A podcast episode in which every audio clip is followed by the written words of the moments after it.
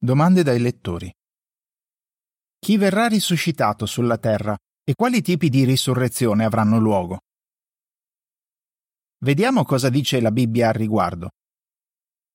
Atti 24:15 dice che ci sarà una risurrezione sia dei giusti che degli ingiusti. I giusti sono quelli che prima di morire hanno ubbidito a Dio, quindi i loro nomi sono scritti nel libro della vita. Gli ingiusti includono quelli che sono morti senza aver avuto sufficienti opportunità per conoscere Geova, quindi i loro nomi non sono scritti nel libro della vita. Giovanni 5, 28 e 29 parla degli stessi due gruppi di persone menzionati in Atti 24, 15. Gesù disse che quelli che hanno fatto cose buone avranno una risurrezione di vita, mentre quelli che hanno praticato cose ignobili avranno una risurrezione di giudizio. I giusti hanno fatto cose buone prima di morire. Avranno una risurrezione di vita perché i loro nomi saranno ancora scritti nel libro della vita. Gli ingiusti, invece, prima di morire hanno praticato cose ignobili. Avranno una risurrezione di giudizio. I loro nomi non saranno ancora stati scritti nel libro della vita e queste persone saranno sottoposte a un giudizio, nel senso che per loro ci sarà un periodo di valutazione. Durante quel periodo avranno la possibilità di conoscere Geova e i loro nomi potranno essere scritti nel libro della vita. Rivelazione 20, 12 e 13 spiega che tutti quelli che verranno risuscitati dovranno obbedire a ciò che si troverà scritto nei rotoli, cioè alle nuove leggi che saranno in vigore nel nuovo mondo. Quelli che non obbediranno verranno distrutti. Daniele 12.2 predice che alcuni di quelli che dormono nella morte si sveglieranno per la vita eterna, mentre altri per il disonore e il disprezzo eterno.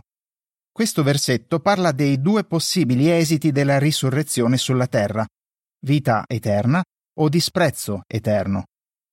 Quindi alla fine dei mille anni alcuni riceveranno la vita eterna, mentre altri verranno distrutti per sempre. Facciamo un esempio. La situazione dei due gruppi di risuscitati può essere paragonata a quella di qualcuno che vuole vivere in un altro paese. I giusti sono come uno straniero che riceve un visto lavorativo che gli permette di avere un permesso di soggiorno e di godere così di una certa libertà e di alcuni diritti. Gli ingiusti, invece, sono come uno straniero che riceve un visto turistico e che dovrà soddisfare dei requisiti perché gli venga concesso di rimanere nel paese in cui si è trasferito.